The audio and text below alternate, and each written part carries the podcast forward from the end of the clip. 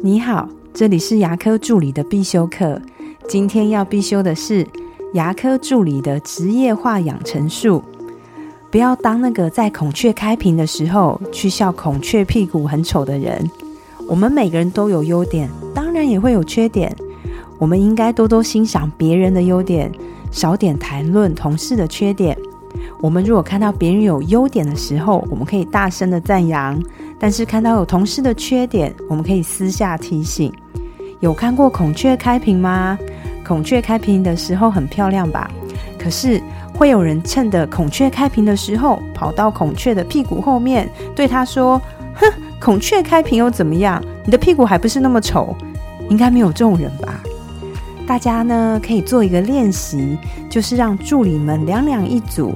然后呢，彼此写向对方的三个优点，不要小看这个练习哦。即便是最熟悉的家人，我们现在要讲出对方三个优点，可能都要花一点时间。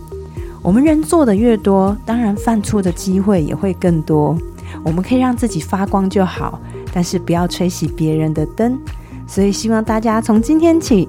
如果助理们，我们又听到同事间就在说：“你看那个谁谁谁又怎么样了？那个谁谁谁又干嘛了？”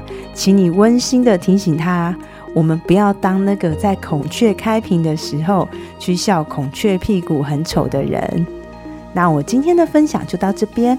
如果你觉得今天的内容对你有帮助的话，请帮我下载下来，我是分享出去，让更多人听得到。如果你对牙科管理、自费咨询、助理培训有任何的问题，也欢迎留言给我，或者是在龙语牙体技术所的粉丝专业也可以找到我。我们下次再见喽，拜拜。